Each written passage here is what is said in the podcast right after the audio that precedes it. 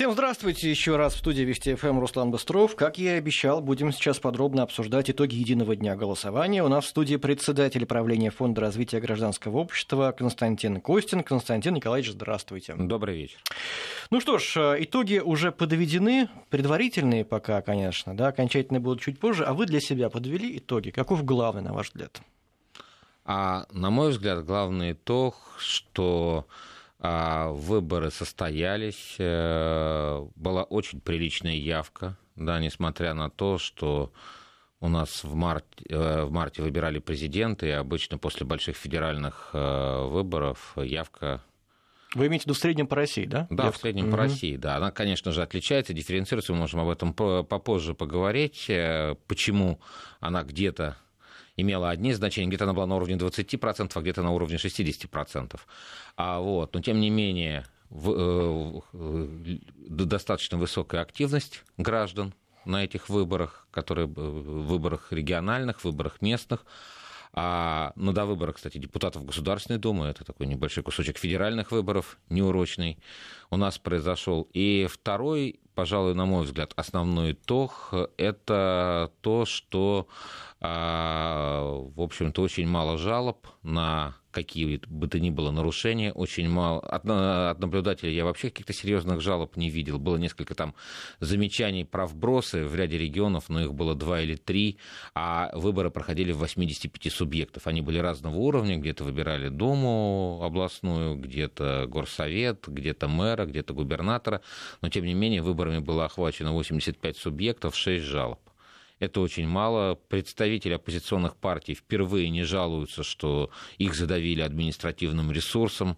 Впервые Владимир Вольфович не сказал а свою традиционную фразу, что вот вышел он на улицу, интересно на какую, а вот посмотрел на людей, а лица у людей после выборов не веселые. Видимо, в этот раз он вышел, у людей лица веселые, и, в общем, это, конечно, связано с тем, что ЛДПР в целом очень неплохие результаты. Где-то их кандидаты а, пробились во второй тур губернаторских выборов, что, в общем, а, само по себе большое достижение для любой оппозиционной партии.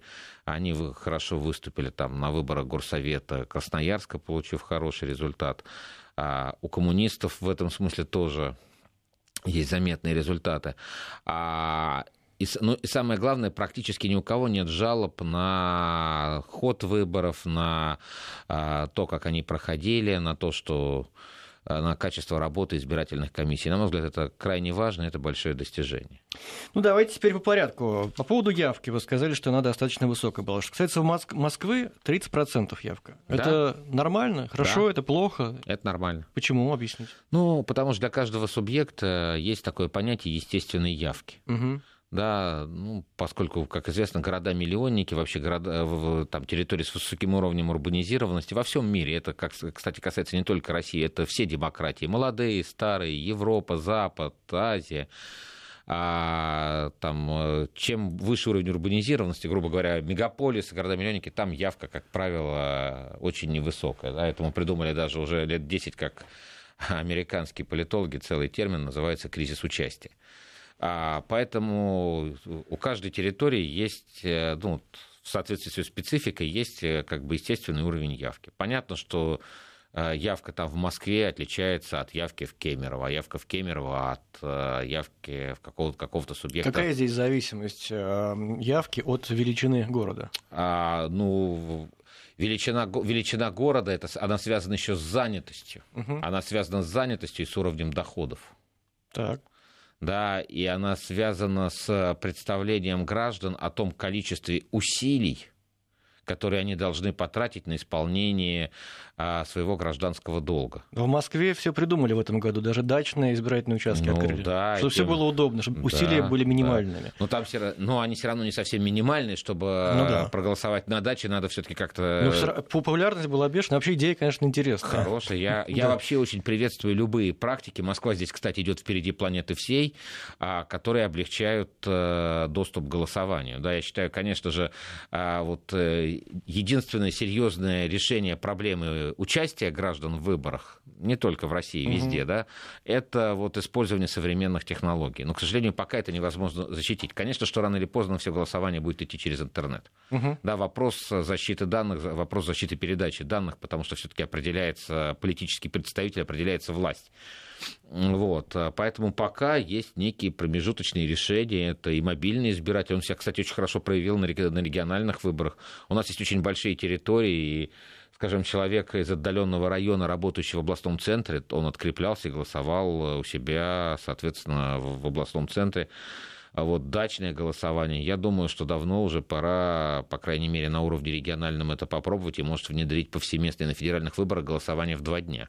Угу. Ну, выходной и в будни. Ну, и так в Москве продлили его до Его 10. продлили, но все таки это не будний день. Да. Да? Все-таки, понимаете, там, скажем, в Соединенных Штатах даже федеральные выборы, э, выборы президента проходят в будний день, и это не мешает... Угу соответственно, на мой взгляд, это облегчает да, вот процедуру волеизъявления.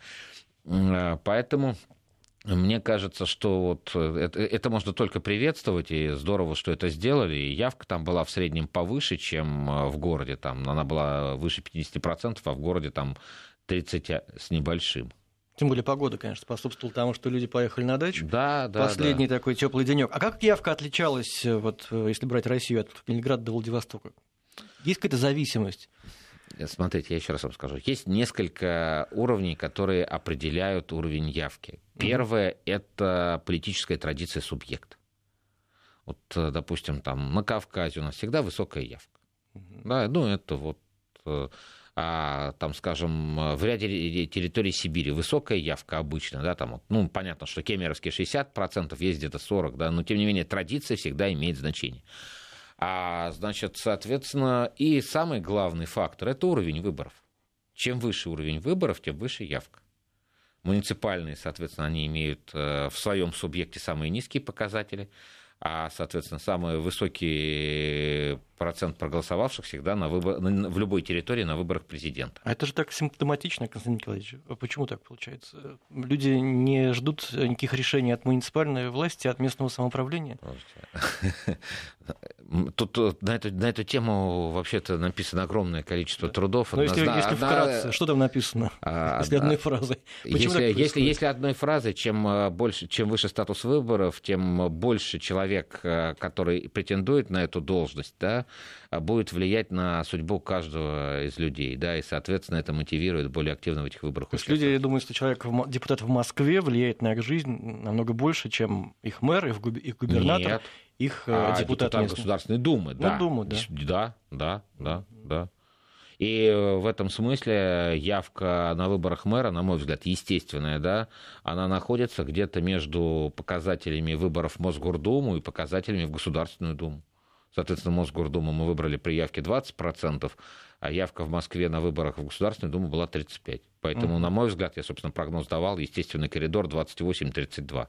Вот это явка естественная. Все остальное, вверх и вниз, это существенное искажение и отклонение. Вот я почему вас про явку пытаю так, э, потому что сегодня сделал заявление господин Турчак, которое меня несколько озадачило. Он сказал, что «Единая Россия показала лучшие результаты прежде всего там, где была высокая явка». Как да. это можно объяснить? Я так понимаю, что, наоборот, высокая явка там, где люди недовольны чем-то. А если они всем довольны, Неужели они идут специально голосовать за Единую Россию? А, нет, я Какая думаю, там логика? вот в фразу Андрея Турчака, секретаря Единой России, угу. да, вы чуть-чуть вырвали из контекста. А дело в том, что Единую Россию периодически обвиняют в том, что она сушит явку, что это вот такой административный прием, когда партии власти – и вообще кандидатам от власти выгодна, невыгодная высокая явка. Невыгодна высокая да. явка. А Турчак сказал, смотрите, наоборот. Те регионы, в которых была высокая явка, у нас э, лучше результаты.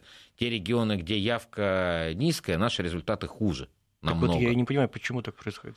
Ну, потому что в силу негативной повестки, которая была, да, в общем-то, люди критически настроенные, они и так были отмобилизованы. Угу да, и, соответственно, там, где единороссы могли привести свой лояльный электорат, соответственно, они сильно добавляли явки. Угу. Понимаете, да? То есть я всегда говорю, что как раз э, когда в регионе все спокойно, там явка, как правило, невысокая. Ну, если люди довольны, они более склонны провести время э, там, на своем дачном участке или занимаясь какими-то своими личными вопросами, чем пойти на участок для голосования. Ну, все же хорошо, наверняка есть ну, какая-то. Да. да, а чем здесь они были недовольны тогда, получается? Ну, Люди, которые голосовали за Единую Россию. Это региональная, во-первых, это региональная повестка, да, а во-вторых, э, понятно, что вся оппозиция а, критиковала партию за пенсионную реформу, которая была предложена Дмитрием Медведевым, лидером партии. И, соответственно, на этой негативной повестке оппозиция достаточно хорошо набирала. И, соответственно, люди недовольные там, Э, пенсионной реформой, у которых есть какие-то вопросы там, которые хотят как-то там показать, что им это не очень нравится, они голосовали за оппозицию, они решили прийти и проголосовать. Угу. Соответственно, э, в результате те регионы, в которых была высокая явка, явка складывалась из электората, который был мобилизован партией «Единая Россия», и, соответственно, э, вот этими недовольными гражданами, чьи голоса распределились между нашей парламентской оппозицией. Угу. Соответственно, там, где явка была ниже, где мобилизация Единой России была менее активной, там, соответственно, результат был похуже. Поэтому в этом смысле Турчак просто опровергал этот миф, поскольку говорят, что вот Единой России всегда надо засушить явку. Нет. А, в четырех субъектах вторые туры пройдут. Такая ситуация впервые после возвращения выборов губернаторов, что вторые туры. Обычно все в первом решалось у нас. Это о чем говорит? Это говорит а, о том, что а, политика, все. Ну, то есть, как бы вот политическая составляющая, конкурентная составляющая в практику губернаторских выборов входит все ярче и ярче. Все заметнее и заметнее, появляются сильные кандидаты. Но дело в том, что не всегда эти кандидаты, как вы говорите, сильные. Но взять ту, ту же самую Владимирскую область да. где коммунисты вообще не были допущены. А если бы были допущены, я смею предположить, хотя я не политолог, что, возможно, и победил бы тогда. Потому Нет, что он, коммунисты здесь... все-таки э, традиционно больше ЛДПР набирают. Там ЛДПР на втором месте во Владимирской области. Ну, не только во Владимирской, да. Поэтому... Ну, вот мы сейчас, если берем Владимирскую область, получается, а. если бы там был коммунист, а Владимирская область традиционно красным поясом считается, то мы можем предполагать, что Орлова проиграла бы вообще в первом туре. Я, такого мы предположить, конечно же, не можем а кандидат от ЛДПР собрал а, голос, а, вот это протестное голосование. Да, это угу. классический, то есть а, в данном случае, если бы не было кандидата, если был бы кандидат от коммунистов, он получил бы ровно столько же сколько получил. Mm, то есть это был просто протест вне зависимости от вне идеологии. Зависимости, потому mm-hmm. что я вам объясню, вот смотрите, потому что на выборах в законодательное собрание одновременно с выборами губернатора проходили выборы в законодательное собрание.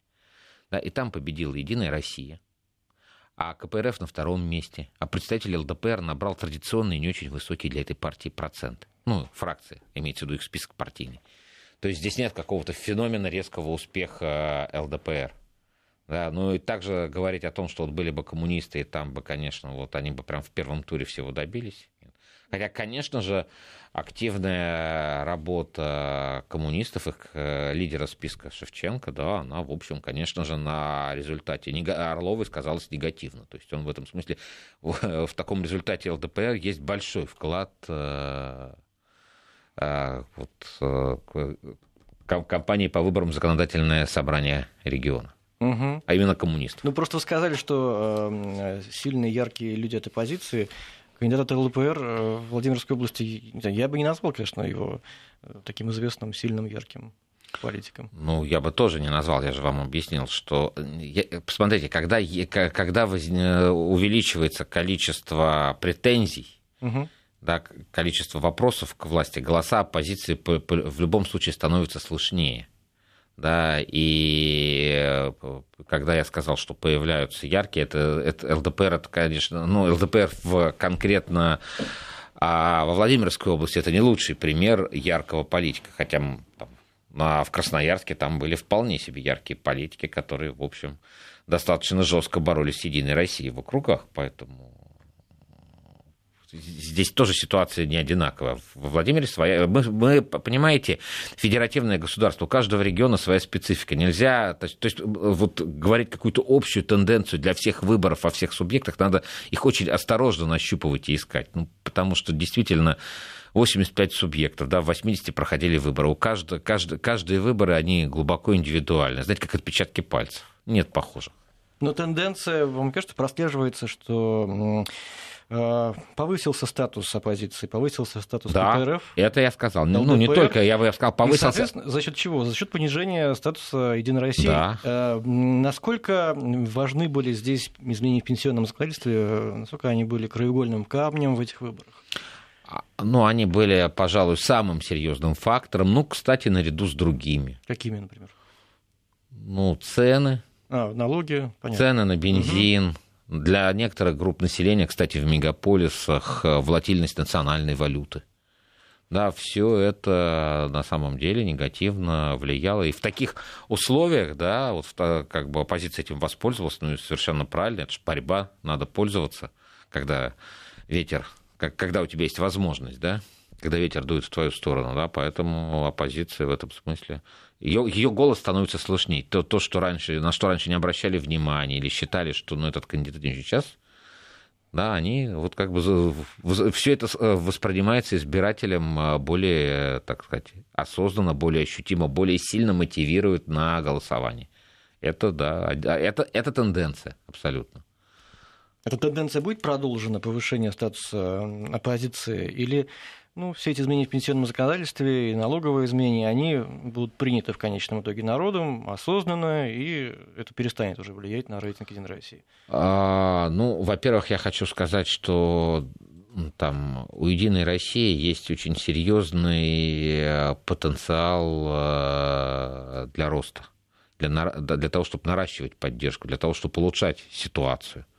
Да, она и сейчас, кстати, не очень плохая, потому что все как-то вот говорят, что до, до выборов Единой России все предсказывали там 30% это нормально. 30... Средний сейчас 60, да, по-моему, у нее. Да, средний угу. 60, да. Но я бы обратил внимание даже не на средний 60, потому что это в каком-то регионе, значит, может быть 30, а в каком-то 70, да, как в Кемеровской области, о которой мы говорили. А я бы обратил внимание на другой фактор, да, а на самый нижний уровень власти, на муниципальный там Единая Россия получила 80% поддержки.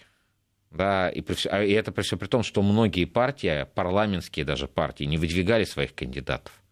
То есть там была очень невысокая конкуренция, там разыгрывалось 22,5 тысячи мандатов, по-моему, на низовом уровне, да, и э, около 20 тысяч получила Единая Россия. Да, это потом, э, и, соответственно, а, это же самые близкие к людям уровень власти. И вот именно муниципальные депутаты, да, городские советы, да, они же в первую очередь занимаются проблемами, да, ведут прием к ним. Они ближе всего к гражданам, к ним можно дойти, можно пожаловаться да, на то, что у тебя что-то не то во дворе, там плохо работает компания ЖКХ, мусор перестали возить. И, а это Единая Россия. Да, и, соответственно, угу. это очень серьезный ресурс. Партия власти, я думаю, э, уже в следующий единый день голосования сильно увеличит. Вот за счет чего вы говорите, потенциал есть у Единой России? В чем он заключается? А, смотрите, ну, опять же, если говорить э, об эффективности, если мы посмотрим все успешные компании, вот все успешные компании, кстати, вот тоже важный вот то мы увидим, что абсолютно, абсолютным трендом, да, самым эффективным инструментом политической борьбы становится а, прямой контакт с избирателями. Абсолютно разные формы. Да? Это могут быть встречи с избирателями, это может быть активная работа через социальные сети. Кстати, очень многие кандидаты от «Единой России», от оппозиции очень активно работали со, со своими сторонниками и с гражданами в целом через социальные сети. Да, это может быть использование медиа в том или ином способе. Это может быть работа волонтеров кандидата, да, которые активно обращаются к людям в той или иной форме. Это могут быть пикеты или что-то еще. Это наиболее эффективный инструмент для того, чтобы работать, а работать с людьми, для того, чтобы бороться за их предпочтения. А у «Единой России» просто в силу того, что у нее такой большой муниципальный корпус, уже очень большое количество, очень серьезная политическая инфраструктура, уже эти активисты есть, уже они работают с людьми. И если они будут э, вот эти, э, все это время с людьми работать эффективно, если они действительно будут решать проблемы, да, они, они действительно будут гражданам полезны, то, соответственно, а, это в значительной степени людей э, стимулирует за партию проголосовать. Ну, потому что выбор становится прагматичным чем mm-hmm. вот об этом тоже говорят. Это как одна из тенденций мировых, что в России, что за рубежом результат голосования, это, знаете, такой социальный контракт, который подписывается во время политического события. Да, то есть вот, вот моя программа, Это вот я обещаю вам сделать, если вы за меня проголосуете. Избиратель, по сути, голосуя за эту программу того или иного кандидата, фактически заключает некий контракт. Угу. Ну, то есть контракт, то есть, грубо говоря, программа становится все чаще, так, даже термин такой, становится термином контракта с избирателями. Да, поэтому вот это одна серьезная бас. Ну и плюс ко всему Единая Россия очень серьезная поддержка. Да, она контролирует большинство законодательных собраний, а подавляющее большинство губернаторского корпуса представлено я кандидатами. Я сейчас контролировать эфир, хотя да. не являюсь Единой Россией, но все же. Поэтому я вас прерываю. Можете вступить, кстати. А я как раз это обдумаю сейчас во время рекламы и новостей. 19.35 мы продолжаем обсуждать итоги единого дня голосования с председателем правления Фонда развития гражданского общества Константином Костином. Так, Константин Николаевич? Э, по поводу второго тура вот в этих четырех э, регионах. Можете ли вы нам объяснить, э, почему в каждом конкретном случае получилось именно так? Почему не победили действующие руководители в первом туре? Ну, начнем, мы про Владимир заговорили, давайте про Владимирскую область. А, ну, смотрите, там э, мой коллега Михаил Виноградов, председатель фонда «Петербургская политика», он очень хорошо сказал, что вот, конечно, везде свои индивидуальные есть проблемы, но если в целом посмотреть, то, как правило, это есть губернаторы, которые работают не первый срок, но это действительно три из четырех, это губернаторы, которые избираются не первый раз, да, угу. от которых есть усталость, есть конфликты элит, есть дефицит достижений. Так, от Собянина нет такого. Нет. Так что это все-таки не главный фактор, что второй а, срок. Нет, а я, дефицит достижений. У а, Собянина в этом смысле наоборот. Достиж... Угу. Вот эти семь лет э, Москва очень быстро развивается. есть... бюджет, бюджет города вырос в несколько раз. Бюджет города. Дефицит, дефицит достижений, да. конечно, качество жизни да, а, людей. Соответственно, они, да, да, то есть в, голосование на первых выборах это кредит угу. доверия. Угу. Люди подождали, выдав этот кредит, и вот потом пришли и спросили, а вот вы нам обещали, так. что-то сделать. А почему не сделали? Вот Собянин, он все, что обещал в 2013 году, да, вот у него, он за все отчитался. Вот он действительно там в этом смысле очень скрупулезно все, что сказал сделать, он сделал, да. То есть кто-то говорит, это не важно, про это забывают, знаете, а на самом деле нет. Вот как, опять же, показывает нам практика. Да, а особенно когда ситуация ухудшается, когда социальное самочувствие ухудшается, у людей хороший способ вот вспомнить да, знаете, когда все хорошо, тогда, может быть, и глазки-то мы чуть-чуть подприкроем. А если что, мы их и подоткроем обратно. Вот. Поэтому дефицит достижений. А, а также то, что профессиональную работу в сфере внутренней политики, в сфере взаимодействия с гражданами некоторые воспринимают не как а, средство политического выживания, а как некий факультатив. А Поэтому, раз уж мы начали заговорили про Владимирскую область, были очень неправильные прогнозы. Даже вечером говорили про результаты экзит полз, которые делали на территории субъекта, и уверенно представители региона, представители штаба Орловой говорили, что победа в первом туре. Хотя сомнения а, объективные были у всех изначально, потому да? Потому что разговоры и слухи ходили очень давно по да поводу, и более того, по мы поводу сами... рейтинга госпожи Орловой и ее отношений там, с кремлевской мы администрацией и так далее. за три недели до выборов выпустили там некий обзор ситуации, угу. сказали, что, конечно, у Орловой в этом смысле самые некомфортные так, проблемы. А что он такого плохого ты сделал там? Что, что случилось а, Вот дефицит достижений, конфликтность э, с региональными элитами. Мы сейчас, когда с вами будем говорить про другие регионы, вы увидите, как это работает да, а, соответственно, там... Отста... А, а можно это добавлю? Я что-то сегодня тоже политологом заходил побыть. А вот недопуск э, коммуниста мог ли сыграть против Орловой? Нет. Нет? Почему? Нет. Ну, потому что коммунист был недопущен на законных условиях, и Компартия активно участвовала в кампании, которая шла одновременно по выборам в законодательное собрание субъекта. Угу. То есть это не, не было такой некой злости, что нет. не допустили нашего кандидата, поэтому... И мы все получаете... проголосуем за ЛДПР? Ну... Нет, вряд ли нет. Такого не было. Так, Потому хорошо. что базовый коммунистический электорат за электорат ЛДПР голосовать не будет. Понятно, что те, кто находится на периферии, могут... Вот для них такая логика возможна, для базы, для ядра нет. А, вот, ну, по... мы просто сказали о дефиците коммуникации. Вот получается, налицо этот дефицит коммуникации, когда представителя крупнейшей партии, возможно, главной оппозиционной, не допускают до выборов Владимирской области? Ну, здесь вопрос э, все-таки квалификационных требований. Да, мы давайте еще там быстренько угу, пройдем и проговорим про муниципальный ну, фильтр, потому что об этом много говорится. Вот, кстати, да. Ну, хорошо, давайте. Это важная история. Да. Поэтому про, про, про Владимирскую область я вот вам причину назвал, угу. а сходная причина в Хакасии. Да, сходная причина в Хакасии. Зимин э, там уже не один срок. Первый раз он был назначен, потом избрался, и вот сейчас переизбирался. И у него результат вообще драматичный, да, он набрал в первом туре 32, там, с небольшим процентом голосов, а его оппонент 44, там, почти 45, да, представитель КПРФ. То есть это такая история, да. При всем при этом я хочу сказать, чтобы вот вы понимали, да, Зимин был поддержан Единой Россией, выдвинут Единой Россией. Так одновременно проходили выборы мэра Абакана. Это административный центр. Там живет 40% населения Хакасии. И а, кандидат от «Единой России» получил более 70, там под 80% он получил. То есть дело не в партии, а в личности? Конечно, потому что выборы губернаторов, э, их, их, э, за них всегда отвечает губерна, сам губернатор в первую очередь. Он руководитель своей компании, потому что это персональные выборы.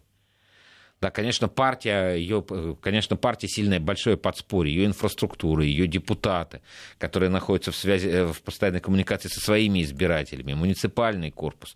Но, тем не менее, роль личности на персональных выборах имеет огромное значение. Да, и в этом смысле, знаете, правильно сказанная фраза, улыбка, они, в общем, могут, могут иметь очень серьезные, а, в том числе электоральные последствия. А, ну, вот пример Хакасии в этом смысле очень показателен. Да?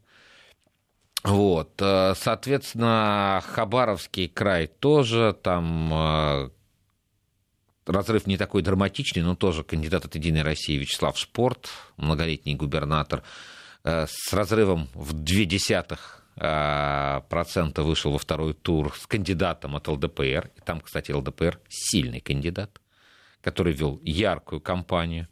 Да, но там налицо просчеты именно в организации кампании. Да, и, конечно, ответственность за это в первую очередь на губернаторе, потому что он организует свою кампанию, он ее руководитель. Да, никакие кураторы, никакие, ни, никакие, так сказать, товарищи по партии не могут вместо него простроить, да, поскольку, когда меня спрашивают, вот, знаете, что такое идеальный губернатор, помните, мы с вами на эту тему говорили, сказал, есть, это, это несколько составляющих качеств. Во-первых, это должен быть политический лидер, политический менеджер, который способен а, проводить политические кампании, консолидировать вокруг себя граждан и политическую элиту региона, вокруг себя, вокруг своей программы. Это крайне важно. Без этого ничего не будет. Да, второе, он должен быть эффективным управленцем, он должен управлять хозяйством, экономистом, да?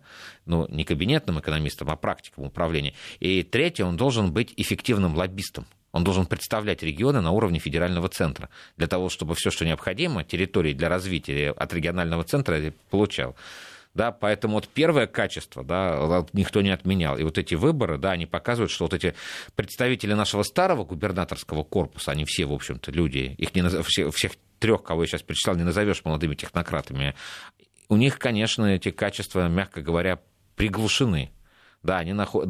как показала эта компания, они находятся на... не на высоте. А, соответственно, в Приморье у Тарасенко там фактор э, стихии, фактор. То что... все-таки тайфун повлиял? Ну, конечно. Слушай, чрезвычайная ситуация влияет всегда. Ну, подожди, но тут важно, как власти справляются с этой ситуацией. Как бы ни справлялись. Послушайте, это в любом случае, я вот э, профессионально изучаю социальное самочувствие. Да, но ничего вы не сделаете с негативной коллективной эмоцией, даже если власти справляются очень хорошо да, и, и даже если МЧС работает на высоте и так далее, все равно претензии, все равно вопросы, все равно есть какие-то неурядицы, все равно плохие новости распространяются гораздо быстрее, чем хорошие, все равно это негативно влияет. Ну, и там э, результат, я думаю, вот в Приморье там результат у него 46,6, то есть там почти первый тур, то есть там до победы в первом туре не хватило 3%, там с небольшим, да. А, я думаю, что там э, Тарасенко победит с высокой степенью вероятности во втором туре, а вот э, и пополнит, так сказать, ряды молодых технократов, избранных э, губернаторов. А вот э, что будет, э, так сказать, э, с представителями предыдущего поколения региональных управленцев, им всем будет очень несладко, да, потому что... И, кстати, в Приморье выборы пройдут уже через неделю до выборы, второй тур. Во всех остальных регионах через две, а Приморье уже в это воскресенье э, завершит, так сказать, вот эту компанию. Вот, поэтому а, Будем смотреть, но это, но это как же, опять же, говорит о том, что вот этот президентский курс на, на замену на смену поколений среди высших должностных лиц субъектов, он абсолютно отвечает запросу граждан. Потому что именно с этими губернаторами люди связывают свое, свои надежды на а, улучшение собственной жизни. Понятно, что сейчас в значительной степени это кредит доверия, и через э, там, 5 лет им надо будет ответить, да, как они этот кредит отработали. Но, по крайней мере, я, если смотреть на, их, на работу тех, кто избрался год, два года назад, мне кажется, им будет что, э, чем отчитаться перед избирателями. Что касается муниципального фильтра, вот еще одни выборы прошли. Что, что, что они показывают? Надо ли снижать этот барьер? Или вообще отменять? Или оставлять все как есть? Мне кажется, что оставлять... Вот, отвечая на последний вопрос, оставлять так, как есть, мне кажется, нельзя. Почему? А, ну, потому что в действующей редакции очень у многих, э, так сказать, э, любителей использования административного ресурса возникает, знаете, такой соблазн использовать квалифицирующий инструмент, как запретительный. Ну, взять и не дать пройти. Да, поэтому фильтр должен остаться конечно же, потому что ну, в любой конкурентной, э, конкурентной сфере человеческой деятельности существуют квалифицирующие инструменты. Ну, чтобы поехать на чемпионат мира по футболу, надо выиграть отборочный турнир. Да, то есть, ну, вот нельзя просто так, одевшись в гетры, взяв мячик, сказать, что мы там будем играть в финале со сборной Бразилии. Ну, надо как-то подтвердить, что у тебя достаточно опыта, навыков и возможностей, ну, чтобы на этом уровне конкурировать. Да, поэтому квалифицирующий признак должен остаться. Ну, конечно же, там вопрос, снижать ли его. Я вообще сторонник, знаете, того, чтобы были запасные, так сказать, двери, которые ведут э, на выборы. Я считаю, что если политическая партия, неважно, парламентская, не парламентская, имеет представительство в законодательном органе субъекта, она должна автоматически иметь право выдвинуть своего кандидата э, на выборы. Ну, уже люди из этого региона доверили этой партии. Да, ну а, собственно, доверие людей и есть главный квалифицирующий. А сейчас разве не так? Кто побеждает в местном собрании, эта партия может не собирать подписи при выборах в Госдуму, разве нет? Госдуму? Ну, да. А я говорю, на выборах губернатора. А, губернатор, понятно. Тоже понимаете, вот вы правильно mm-hmm. сказали, есть mm-hmm. противоречие. То есть в Госдуму можно, mm-hmm. Mm-hmm. а на выборы главы региона нельзя. То есть у нас что получается? Представительная власть федеральная ниже региональной исполнительной, ну, то есть есть некоторый перекос. А, вот, поэтому это, безусловно, надо распространить. Да, можно там придумать какие-то там проценты, но это, но это должно быть обязательно. Если, я считаю, партия представлена в 20% законодательных, э, в смысле, муниципальных органах субъекта, 20%, я думаю, достаточно, да, даже, может быть, 10-15, да, то это достаточное основание для того, чтобы ее кандидаты попадали на выборы. Если партия получает хорошие результаты в субъекте на любых федеральных выборах, там, например, на выборах в Государственную Думу, ее кандидаты также должны попадать на выборы, даже если они не представлены в законодательном собрании субъекта. Люди же на федеральных выборах на этой территории за эту партию проголосовали. Ну, Почему она не имеет права состязаться? Да, это уже точно не люди с улицы. Это точно люди, которые участвуют в политической борьбе. Вот, поэтому мне кажется, что э, институт муниципального фильтра должен развиваться. Но он должен остаться обязательно, потому что ну, в любой э, конкурентосфере должен быть э, вот такой квалифицирующий инструмент. А когда речь идет о власти, о тех, кто будет принимать решения, от которых зависит жизнь там, тысяч, сотен тысяч людей, он должен быть обязательно. Как вы относитесь к идее, чтобы можно было поддерживать не одного кандидата, а нескольких? Вот мы ссылаемся на опыт Франции, кажется, у них там муниципальный фильтр. И там как раз э, человек, который является депутатом, может поддержать нескольких. Э, Статусные подписи. А здесь только одного у нас, только одного, только одну подпись можно. Вот, э, может быть, здесь тоже что-то поменять? Ну, может быть, может быть, да, вот снять вот это ограничение, да, может быть да, потому что, ну, какая разница, если человек доверяет и ему, ну, и да. ему. Ну, да. да. Если мы именно о квалификации говорим. Да, если мы говорим о квалификации. И здесь, конечно, есть еще вторая история. Надо каким-то образом партии стимулировать работать на муниципальном уровне. Там почти нет конкуренции. Только «Единая Россия» выдвигает 100% кандидатов. Даже КПРФ немногим больше половины. А у всех остальных статистика еще хуже. Я говорю про выдвижение. Я их сейчас критикую не за то, что они в муниципальных выборах не выигрывают, я критикую за то, что они в них не выдвигают на этих выборах кандидатов. А ведь у нас действует квалифицирующий признак. Если ты выдвинул кандидата и, и выиграл на муниципальном уровне, ты уже в законодательное собрание субъекта можешь не собирать подписи. Твоя партия попадает на них автоматом. Ну, понятно, что парламентские партии это не волнует, они это и так имеют. Просто это для, для новых партий это, в общем, тоже достаточно такой хороший вход, по крайней мере, на региональный уровень политики. Просто они почему-то этим не пользуются. У нас очень... Объясните мне. Ну, я могу вам У нас очень... сделать предположение. Предположите. Они считают, что ничего не решают люди, которые работают на местах, и выдвижение в местные органы власти пустая трата времени. Что там нет никаких полномочий реальных на местном уровне. Ну, во-первых, там есть достаточно полномочий, а потом, э, использовав э, работу на региональном уровне, э, на муниципальном уровне, вы можете бороться на региональном. Угу. Кто вам мешает это делать? Ну, надо сказать, конечно, что в Москве вот в эти управы это была конкуренция как раз. Да. То есть все-таки. И опять же я хочу. А, ну, конкуренция чья? Опять же, вот здесь конкуренция чья? Здесь я вот все время за эту компанию критикую наши парламентские партии. Пока они ныли, что кто-то им там не устроил оповещение, что типа низкая явка, что опять кто-то что-то сушит. А что сделала там оппозиция во главе там, с Яблоком, Кацом, Гудковым и прочими? Они увидели, какая складывается компания, и придумали, как этими условиями воспользоваться наилучшим для себя образом. И получили, кстати, хороший результат. Да, им это, э, этого количества не хватило для того, чтобы преодолеть муниципальный фильтр на выборах в Москве, но тем не менее результат они получили хороший. Да, и, вопро... и теперь они могут как-то попытаться этим результатом распорядиться в следующем году, потому что в Москве в следующем году будут э, выборы а, Мосгордуму, и это, в общем-то, очень важный приз для всей оппозиции. Ну, то Москва, здесь э, понятно, что ты там постоянно в медийном поле находишься, даже если ты работаешь на муниципальном уровне, ты можешь в этом А Екатеринбург поле... с Ройзманом? Ну да, есть такой пример. Да, поэтому... А, а, а Хакасия, а, какая-нибудь там, а, извините, не какая-нибудь там, а прекрасная, прекрасное Приморье. Ну, это же очень далеко, и поэтому, возможно, люди считают, что это слишком тернистый и долгий путь. Мы, послушайте, мы же федеративное государство. Если пар... люди претендуют на то, чтобы стать общенациональной партией, они должны не москвичей-десантников отправлять в Приморье, а в Приморье есть достаточно амбициозных людей, которые хотят заниматься политикой. И они должны этих людей делать своими единомышленниками. Они должны их поддерживать. И они должны работать. Политика, я все говорю, политика – это работа, на которую ходят каждый день. Не знаете, не от выборов до выборов. Вот когда вот там... А от выборов до выборов отдыхают. Так не бывает. Да, вот когда там мы там за полгода до выборов вдруг там какие-то люди собрались и решили в них поучаствовать. Надо работать каждый день, да, нарабатывать э, необходимую поддержку, необходимую э, опыт политической коммуникации, необходимый запас прочности, чтобы потом можно было его каким-то образом реализовать. Хорошо, что касается Москвы, мы уже начали говорить. Результат Сергея Собянина э, был 5 лет назад 51%, сейчас 70%. Рост, конечно, внушительный. С чем в основном это связано, как вы думаете? Ну, я бы сказал, что все-таки э, там я бы я всегда предпочитаю не, не проценты, а количество голосов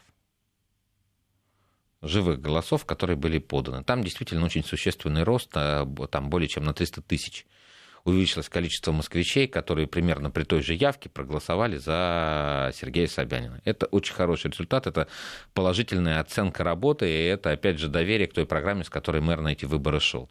Программа, кстати, очень хорошая. Впервые это, пожалуй, в выборах э, главы региона. А программа, по сути, является из собой сумму программ регионов. Очень высокий уровень локализации программы. Uh-huh. Да, то есть там для каждого района да, есть программа развития каждого района. И поэтому программа развития Москвы по Собянину на следующие пять лет, это программа развития, она состоит из программы развития каждого района. Очень интересный опыт. А, вообще-то для людей, э, там региональный патриотизм даже на уровне района, он свойственен людям, да, и в этом смысле очень интересный ход. И это очень серьезный шаг, это очень серьезный задел как раз на выборы в Мосгордуму да, потому что, ну, как бы вот с сторонниками Собянина, которые будут выступать за то, чтобы эту программу реализовывать, конкурировать будет очень сложно, потому что они уже сейчас получили на выборах более высокого уровня одобрения большого количества граждан.